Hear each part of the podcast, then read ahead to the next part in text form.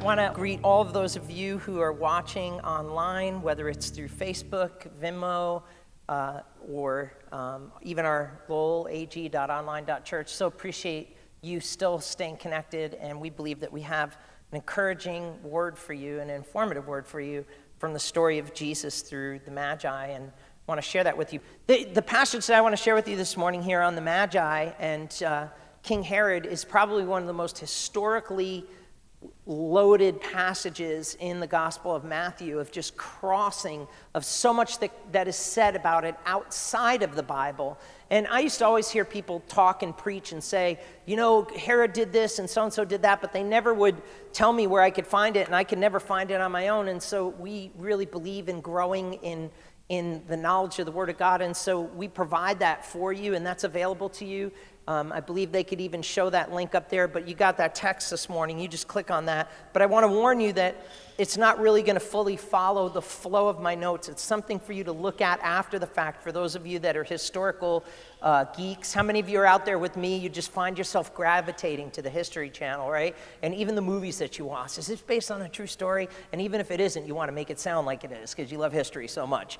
But um, it's amazing that I hear people, even to this day, in, in liberal circles saying the Bible's just a made up story and so on and so forth. And being as not only a pastor, but also a historian, I, I could go back to so many sources outside of the Bible that talk about things and say, oh, wow, this, this totally happened. This made sense. This, and, and yet, when we go to the, I can't go to history, but I can go to the Word of God and hear of an eternal King who came into this world and suffered for a moment so that we could be with Him for an eternity. And we have the privilege to worship Him, to offer Him our life, to offer Him, to, to, to trust the hands that were pierced for us. Because if someone's willing to suffer for you, they're willing to do whatever it takes to protect you, your life. If you put it in the hands of Jesus, you can trust Him. And uh, so this morning, I want you to turn to Matthew chapter 2. This is going to be a little bit of a lengthy red passage. And if I could say what I'm going to do here this morning just ahead of time, spoiler alert, but I, I really believe in looking at Word of God from three perspectives. And it goes like this What should I see? What should I see from the original world that, and the original people who would have read this? What would they have seen? What should I see that they saw? And so we're going to take a look at that. What, what was it to them? What should I see? And then I believe we need to move into, well, what's that to me? So, okay, great, that's cool, that happened. What does that mean to me? And, and it brings us to the point of the third point, which I call, how should I be? In other words, as the Apostle Paul wrote in the New Testament, knowing these things, how we ought to behave. How ought we to behave? What, what do I need to do to participate into this truth and this, this wonderful thing called the kingdom of God and this Savior named Jesus to experience that in my own life? And that's the journey that we're taking here. But let me begin by reading Matthew chapter 2. And you can follow along with me if you want. I'll be reading the ESV. If you have a different version, it's okay. The words might change, but they're both close enough to what the original language says. It's good. The visit of the wise men. Now, after Jesus was born in Bethlehem of Judea in the days of Herod the king, behold, wise men came from the east, saying uh, to Jerusalem, saying, Where is he who is born king of the Jews? For we saw his star and it ro- uh, when it rose, and we have come to worship him. When Herod heard this, he was troubled, and all Jerusalem with him.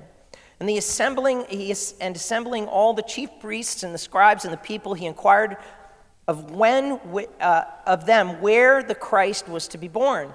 They told him in Bethlehem of Judea.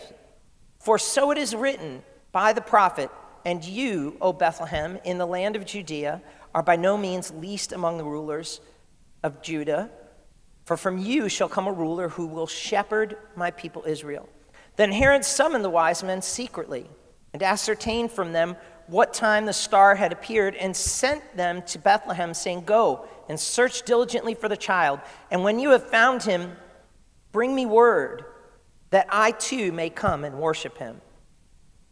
After listening to the king, they went on their way, and behold, the star that had uh, been seen went and it rose before them until it came to rest over the place where the child was. When they saw the star, they rejoiced exceedingly with great joy. And going to the house, they saw the child with Mary, his mother, and fell down and worshiped him.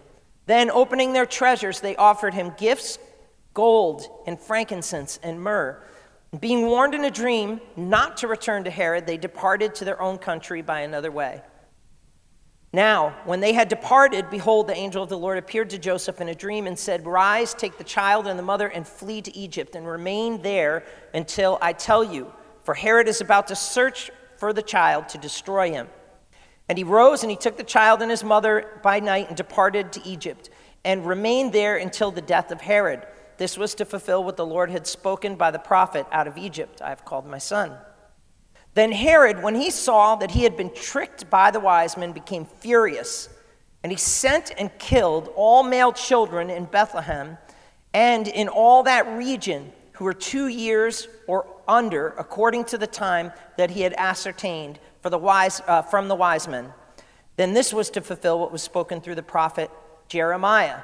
A voice was heard in Ramah, weeping and lamentation, Rachel weeping for her children. She refused to be comforted because they are no more. This is God's word. Let's jump into it in prayer first. Father, in the name of Jesus, I just pray that your word would be living and active in here, and we would see and we would we'd apply it to us and we would live out powerful truth that your word has here in Jesus name. Amen. Amen. So, this is a loaded, let me just start by just giving you some background stuff because this is so loaded. This is like history upon layer of history upon layer of history. We're familiar with this, this story, and in fact, if you've been in this church for any period of time, you know usually this time of year we have a manger and we've got sheep and goats and llamas, and we're going to add chickens next year, I think, just because. I just thought we ought to add chickens, you know. And so we, we, we march them in, and it's just such a nostalgic time. And because of COVID and, and just all of the restrictions, and everybody kind of grabbed animals, we just said, you know what, we're going to keep it simple this year. So today we're sharing about Christmas with this message. Next week will be our Christmas service. Normally on Christmas Eve, we do a candlelight service, but this year what we're doing is turning next Sunday morning, 9 and, and 11 a.m., into our candlelight service, and it's enchanting. Kids get, get these glasses that make every light look like the Star of Bethlehem, and a couple of you adults steal a few here or there, and that's okay. We'll let you. And uh, it's just really cool. So that is a good thing for the holidays. But but because of things, we can't really do it. But we're very familiar with the Christmas story, but the story behind the story is just mind blowing. Uh, first of all, if ever you watch the church traditions, you usually hear there's three, maybe four wise men. But other traditions, like in the East, they would say there were 12. Maybe that's based off the disciples. The truth of the matter is, the Bible doesn't give us a number. We just know that they're there. And then uh, you've probably sung this Christmas song. Sing it with me if you understand it. Help me out because I'm just going to do it. But it goes, we three kings of Orient are, right? So now we've made them kings. That was actually a song made in 1857 by a musician for a New York Christmas pageant. And so that's when the tradition came that all of a sudden now they're kings.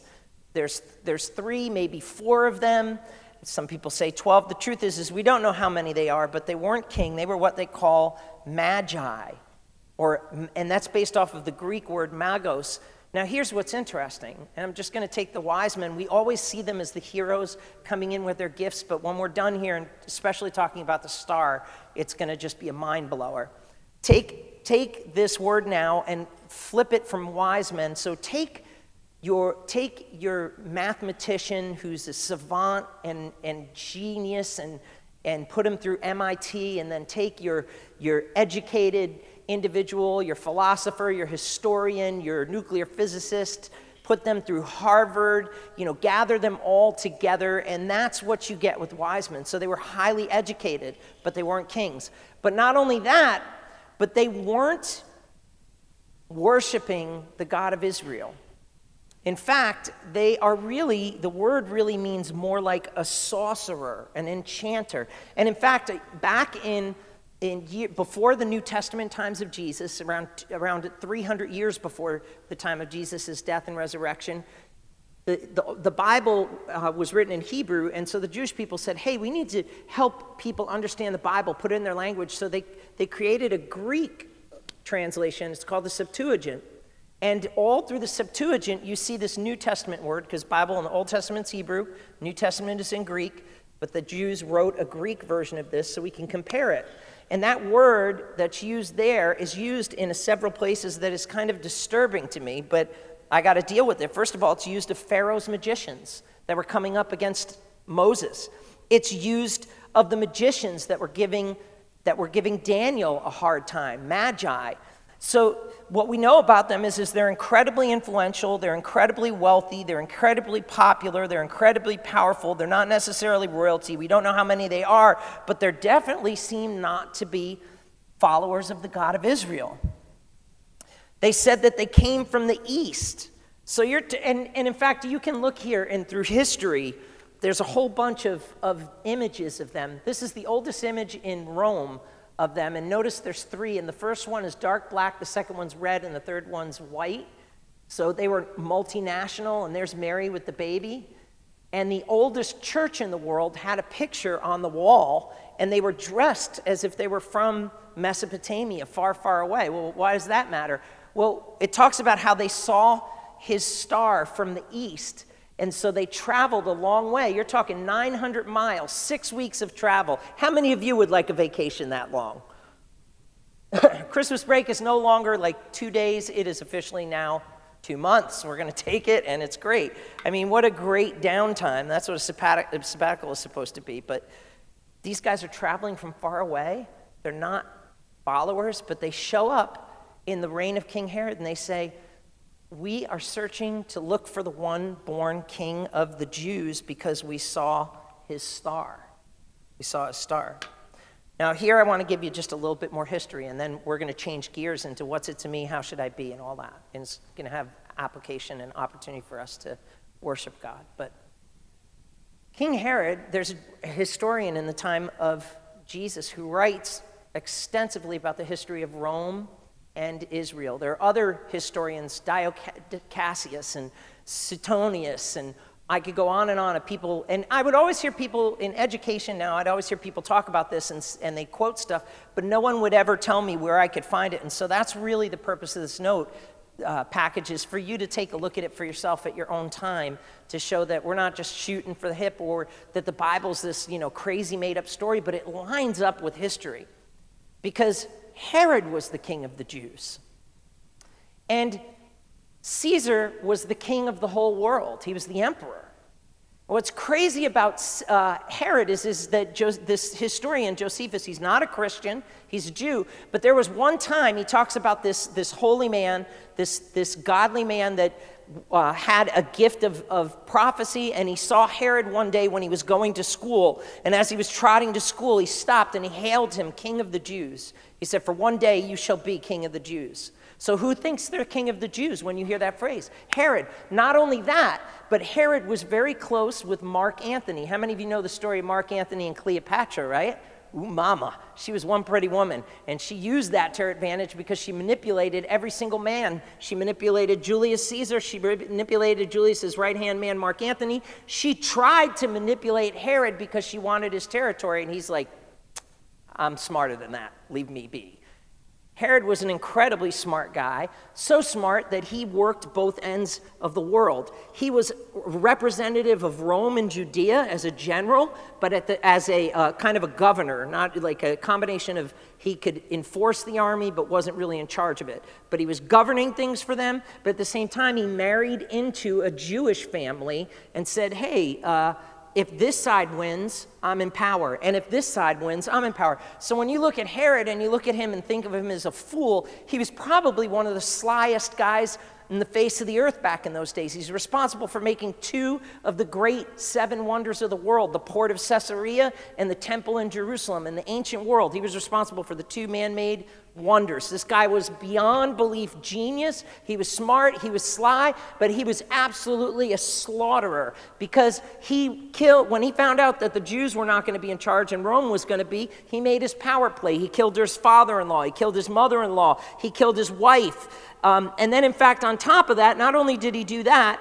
but he killed his two sons who were, would have plotted to take the throne from him. And later on, he killed another son who, was, who would have plotted to take the throne from him. Sound familiar? Why, he, why it would be so easy for him to just simply kill every child two years and under. It lines up perfectly with history.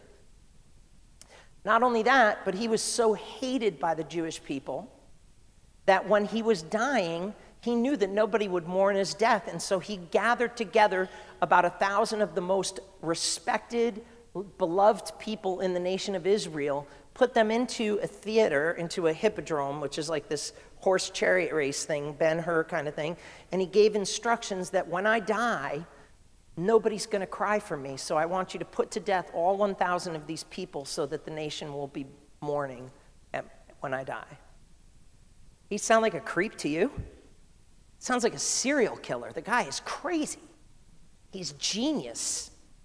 And he lives up to the story. Well, what about the star? Stars are always used to announce the coming of kings in the ancient world. It was the way that they viewed the world. And Julius Caesar was killed by the Senate, and, and his adopted son, which Pastor Dylan showed us so much of how adopted sons had the full right of the inheritance, and we have that inheritance when he talked about, I think it was Matthew 8, or uh, sorry, Romans 8 here, but he had a coin. Now, it's one thing to be in charge of the army, that'll help you. It's another thing to be emperor, that'll help you. But if you claim that your father is a god, that removes all opposition. And so at that time, Halley's Comet is going through the world, and you see he's put a star on this coin, and there's a little flamey tail on there. That's Halley's Comet. And Augustus gets genius, and he says, Let me secure myself a little more. He goes, Look, he goes, It's the soul of Julius Caesar ascending into heaven, becoming a god. And that began emperor worship. And it meant that the Caesar, when he died, he would become a god, but the Caesar sitting on the throne, listen to this word, this phrase, when he was sitting on the throne, the living Caesar was called the Son of God. Which meant that every time you said Jesus was Lord and Son of God, you indirectly were saying, and you, Caesar, are not, just punishable by death. Well, okay, that's in the Roman tradition, but what about the Jews? The, Jew, the Jews would put on their own coin the same star image. And really, to understand that, believe it or not, if you were Jewish and you had the first five books of the Old Testament memorized like every 12 year old did, you would instantly know what I'm talking about. It's a verse that comes out of the story of Balaam in Numbers. You see, Israel is just gotten out of slavery. They're just about to enter the promised land, and no sooner does it happen that a guy by the name of Balaam is called up by a local king and he says, I need you to get here right now. You are a powerful, listen to the word, magi. You're powerful magi. I've got an army here and I need you to curse these people and I need you to curse their God and I need you to bring failure into their camp and destroy them. And so he says, Well, how much? And they offer him a, a, mountain of gold. And so, we, if you read the story, I'm not going to get into it now. There's a back and forth, and it looks like is he a good prophet gone bad? Is he a bad prophet gone good? He's neither. He's totally just a pagan person that believes that there is a God of Israel, and God just uses him. He doesn't use God, and he uses the people to get money. They offer him all this money. He shows up, he sets up everything perfect. You ever notice religious people know how to set everything up purpose, perfect? He says, oh, seven is the na- number of this God, so he sets up seven altars. He, he gives seven sacrifices. He even gives seven prophecies. And as he is about to curse Israel, he can't. He says, I can't curse them. I have to bless them. Now imagine you hire somebody to fix your house and they destroy it. I mean, someone's like, I know what that's uh, like. He hires him with, to curse these people, and he can't. And one of the prophecies that comes out of his mouth might as well go into the book of Isaiah I see him, but not now. I behold him, but not near. A star shall come out of Jacob, a scepter shall rise out of Israel. This is the star we're talking about. This is the star that was prophesied that became the, the, the icon the, the logo, the branding of the Jewish people. This is why there is the star on the flag of Israel, the, of, of of David, the Star of David, the star of the God's people, comes back to this. Now, here's the irony of this. These magi, and there's a, a verse from Eusebius, the historian, where he says, These magi, being the descendants, not family descendants, but of the tradition of that magi, sorcerer, were from where Balaam was from. And seeing the star responded to it. Six centuries later, later, think of this, six centuries later, this guy prophesies that a star would rise. He goes to bless, he goes to curse Israel, but he blesses them. He gets paid. And these magi for six centuries are looking. They're not even Christians, they're not even Jews, but they believed that this prophecy would happen. And they see the star and they're not asking for money, they're bringing gifts. And they're not, they're not being called to travel and treated like royalty. They show up looking for royalty. And they're not there to be worshiped because of their popularity and their fame for what they're known for. They show up to bow down and worship the King of the Jews. The connection on that is just crazy. And here's the, here's the sad part to this Herod should have known, right? Herod should have known because he's supposed to be the king of the Jews. He's Jewish. He's right in Israel. He's right in Jerusalem. He's six miles away from where this is all to take place. And then these, these wise men show up six centuries later, believing a prophecy, looking for that symbol and that sign, and they respond to it. And I want to just give you an application here for just a second. If you want to if you want to see the king and you want to see God's kingdom, sometimes it will demand that you need to be willing to leave what is comfortable and familiar and travel to what is unfamiliar and uncomfortable. If you want to see the king, you need to be willing to leave the comfort of and the familiar and the control of what you have and be willing to travel and take the risk of the unknown if you're going to see the king. So many people will see the signs and hear the words and know that. And think of this six centuries, these guys, 600 years, they, they just heard about this and they sat on it and they passed it from one generation to the next. But these men don't just sit on it. They, sit and they could have sit, their life was comfortable, their careers were great, their, their, their fame was known, their popularity was powerful, their income was stable. But instead they said, No, heaven is bringing something to earth, a king is being born, and this is too important. We're taking six weeks, we're taking our best, we're taking that, and they go and they walk and they travel and they do that. And sometimes God will come into your life and disrupt your plan. I don't know, since COVID, right? You'd ask people, this would always be the question you would ask in a career setting, a coaching setting, whatever. Where, where do you see yourself in five years from now? And most of us are kind of like, without a mask, with my family, celebrating Christmas, right?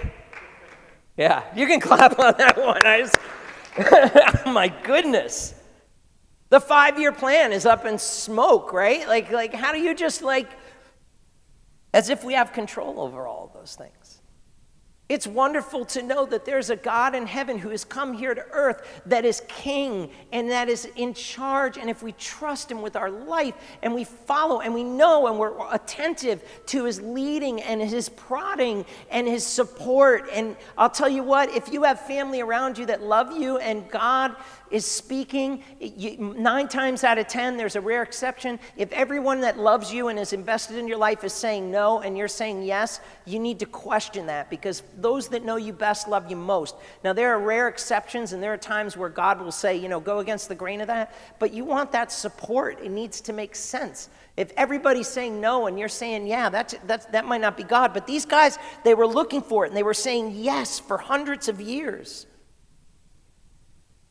But we sometimes handle our life as, as if we're fully in control of it. We're in control of choices, no doubt about it. But I want God as king. I want to see him. And when I need to see him, sometimes I need to be willing to travel a little bit. I need to be willing to leave what's familiar. I need to inconvenience myself in order to see him. And he's so worth it. Herod, though, he couldn't even see what was six miles away in Bethlehem. What's ironic is that that Bethlehem prophecy is about from Micah chapter 5, verse 2. And it was just six miles down the road. I mean, this is the place where Boaz met Ezra. Or, I'm sorry, where Boaz uh, met um, Ruth. Sorry, Ezra. Ruth and Boaz meet here. David's born here. Jesus is born here. This is a fulfillment of prophecy yet again. But Herod couldn't tell you about it. He had to go to the, to the team. Hey, where's, where's the Messiah going to be born? He didn't care about the Messiah.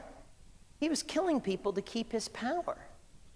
And listen, I'll tell you what, I don't want to make comparisons between us and Herod because there just isn't. That's, that's, there is evil in the world, that's serial killer, and that's would be a magnification and a manipulation for me to start drawing, you know, between your kingdom and your choices and that kind of stuff. But, but like, you've got to know God for yourself.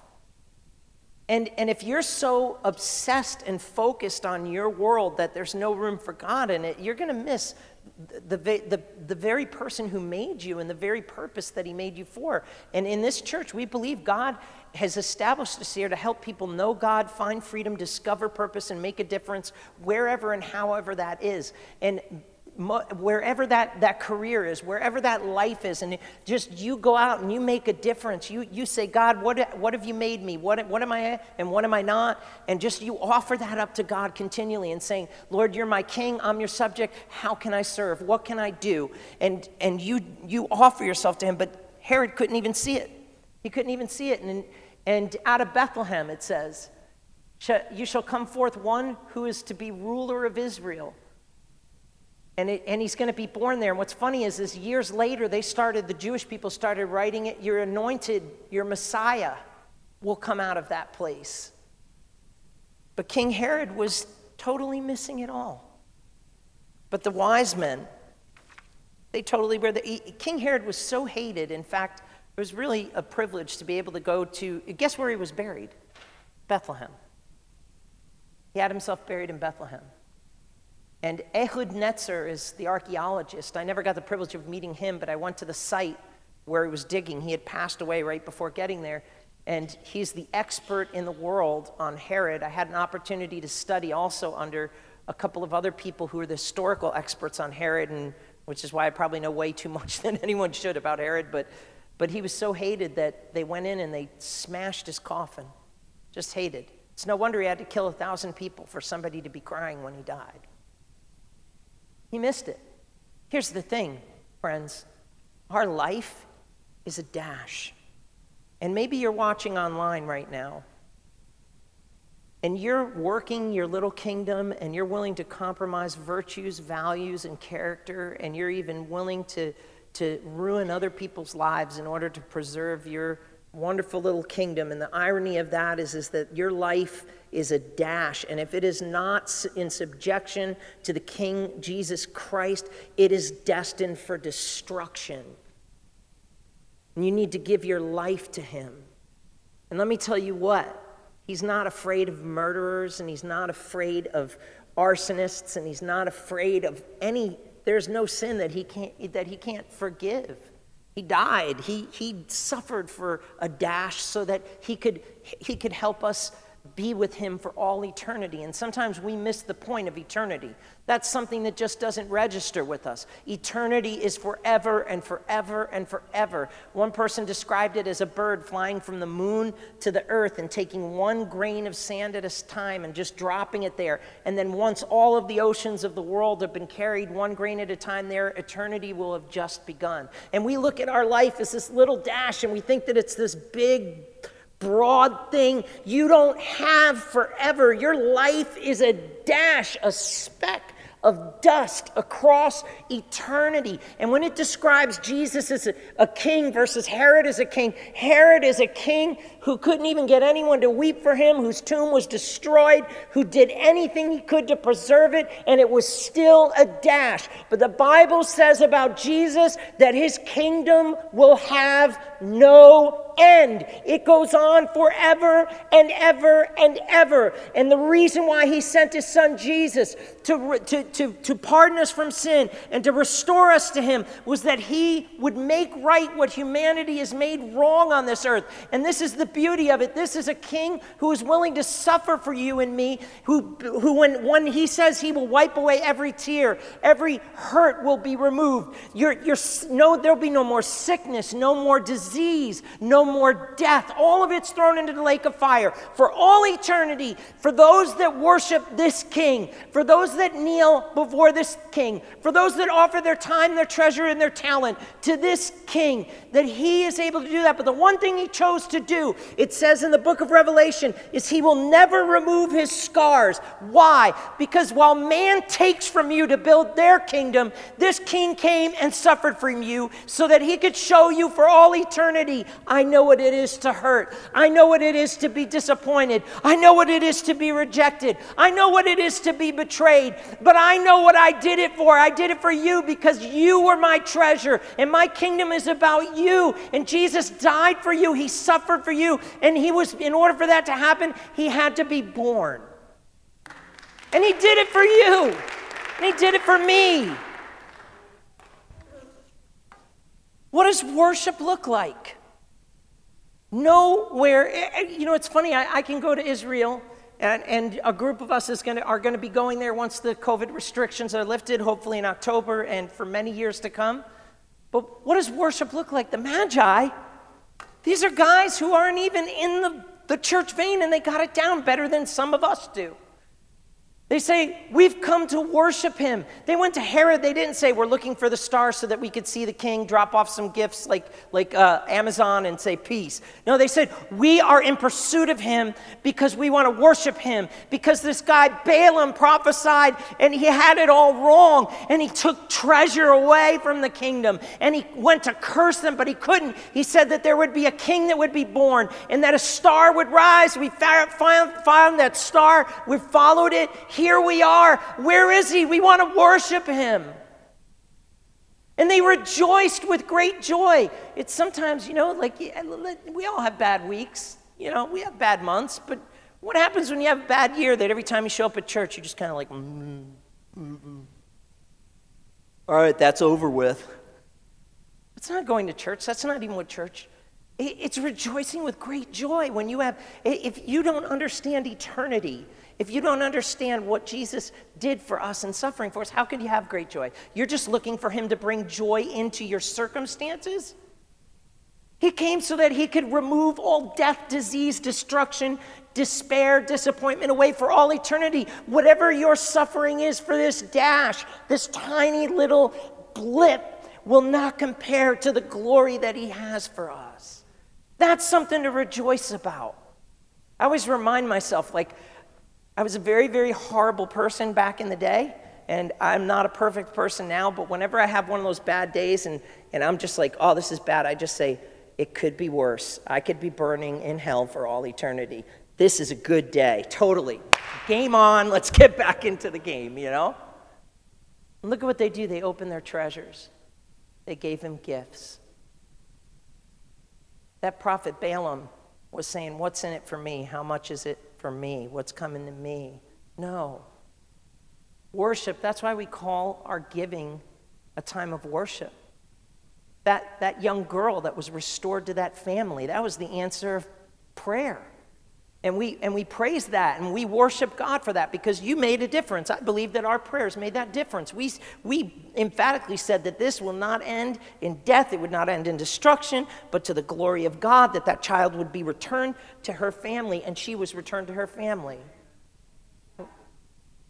And why, why gifts? Like, why giving or whatever? You know, why is the church always asking for money? You know why? Because those five ministries that I mentioned at opening freeinternational.org, Run for Freedom, these missionaries, uh, uh, Amira House, um, all of them are all a part of what we do to give to make a difference around the world, to help people to know God, find freedom, make a difference. That we change the world through our giving. That's worship because that's the kingdom, that's the king. But here's what they did, and I'm just going to ask if you, we're going to close here, and I'm going to do what they did.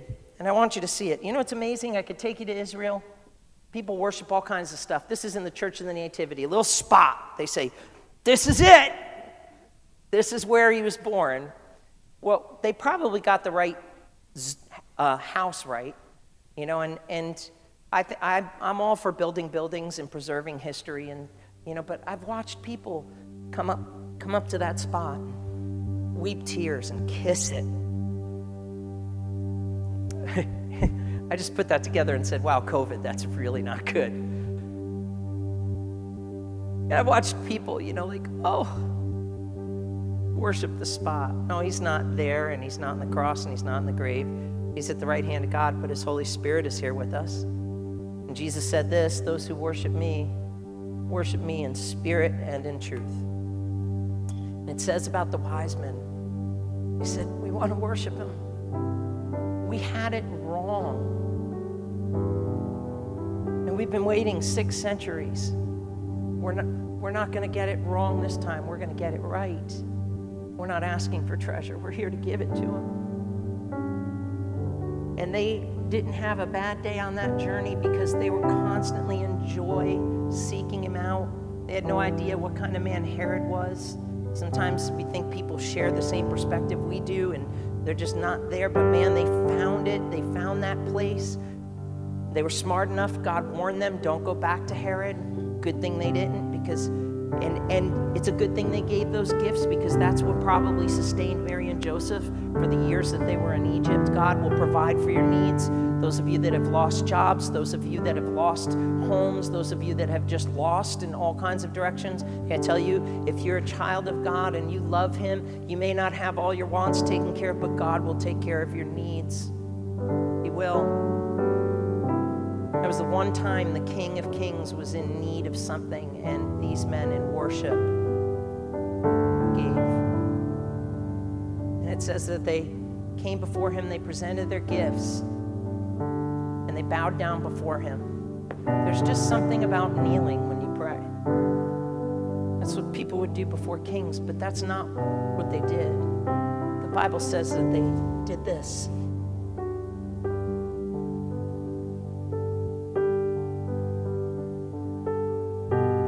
You're worthy. Great King. Six centuries we had this wrong. Please forgive us.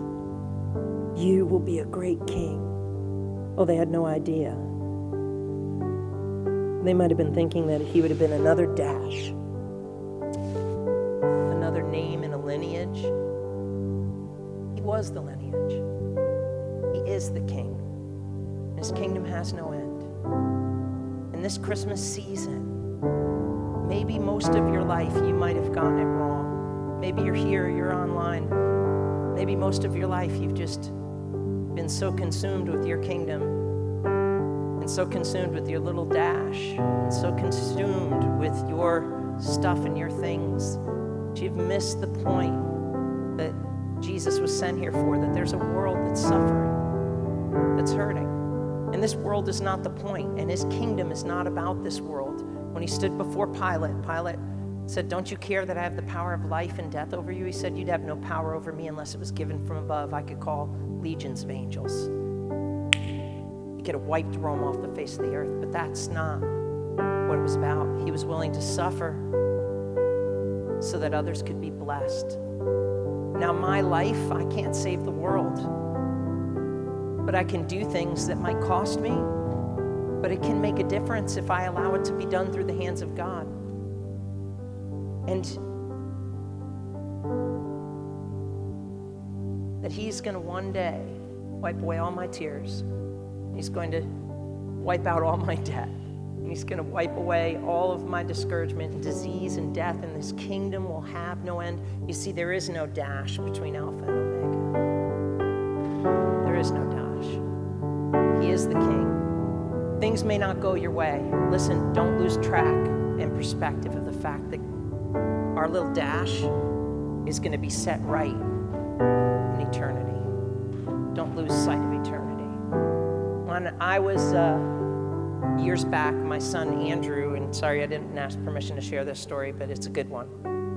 I shared about Ethan running around with Jesus in his mouth in the manger when he was a little kid, the first one. So, but when I was a, a little uh, years back, uh, Andrew must have been about four or five, and he just asked me. He goes, "Dad, what does adore mean? What does it mean, adore?" And I said, "It's like you love." admire and appreciate something so much that you just forget about you and you just make it all about that person that you just adore. And he just looks at me and goes, Daddy, he goes, adore you. And so that was our little phrase for years until he turned into a teenager, and then it's not cool. It's like, so, so. But, but I think God looks down from heaven at your life no matter how near or far you are from Him. And He says, I adore you. I suffered for you. I was born into this world to suffer so that you could be brought and born into my kingdom so that your suffering and your pain and your hurt and your disease would. Why did they die of cancer? Why did they die of COVID? Why, why did we lose everything? This point, this world is not the point, it's just a dash. Get the bigger picture this season don't get it wrong like Balaam. Get it right like the Magi. Don't get it wrong like Herod. Put your eyes on the real kingdom of Jesus. And we're going to close off service here by singing, Come Let Us Adore Him. And as we sing this, my hope is, is that you'll take attention off of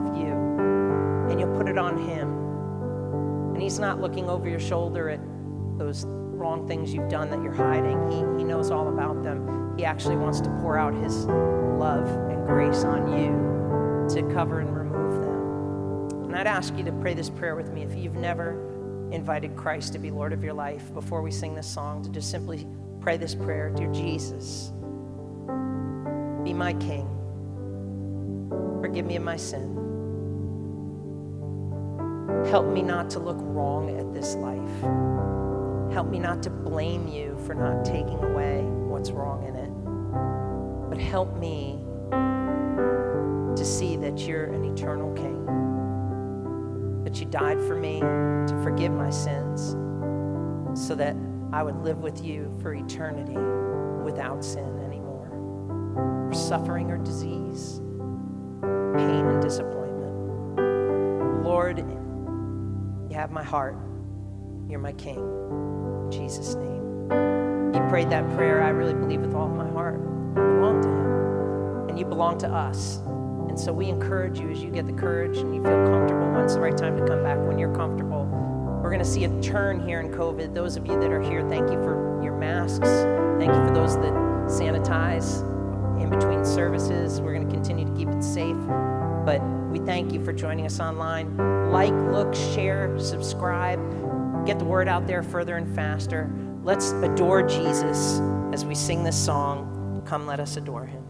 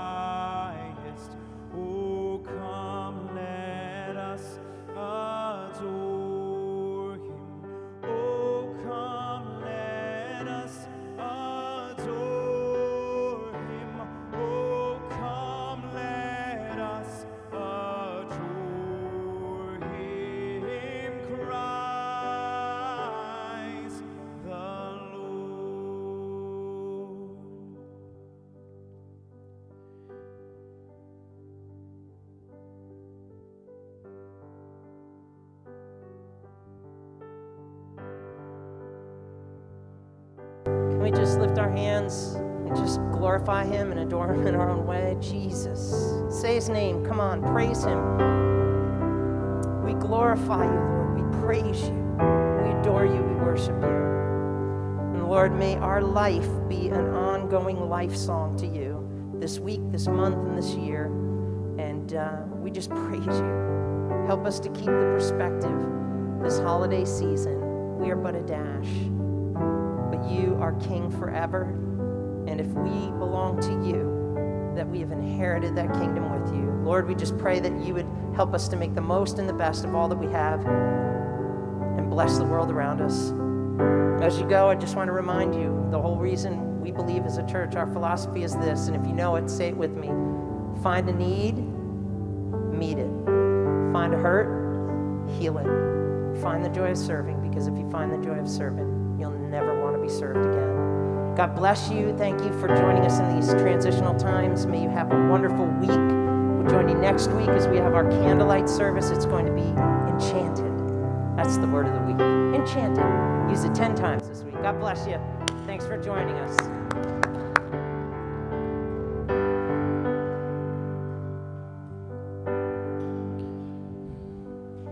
And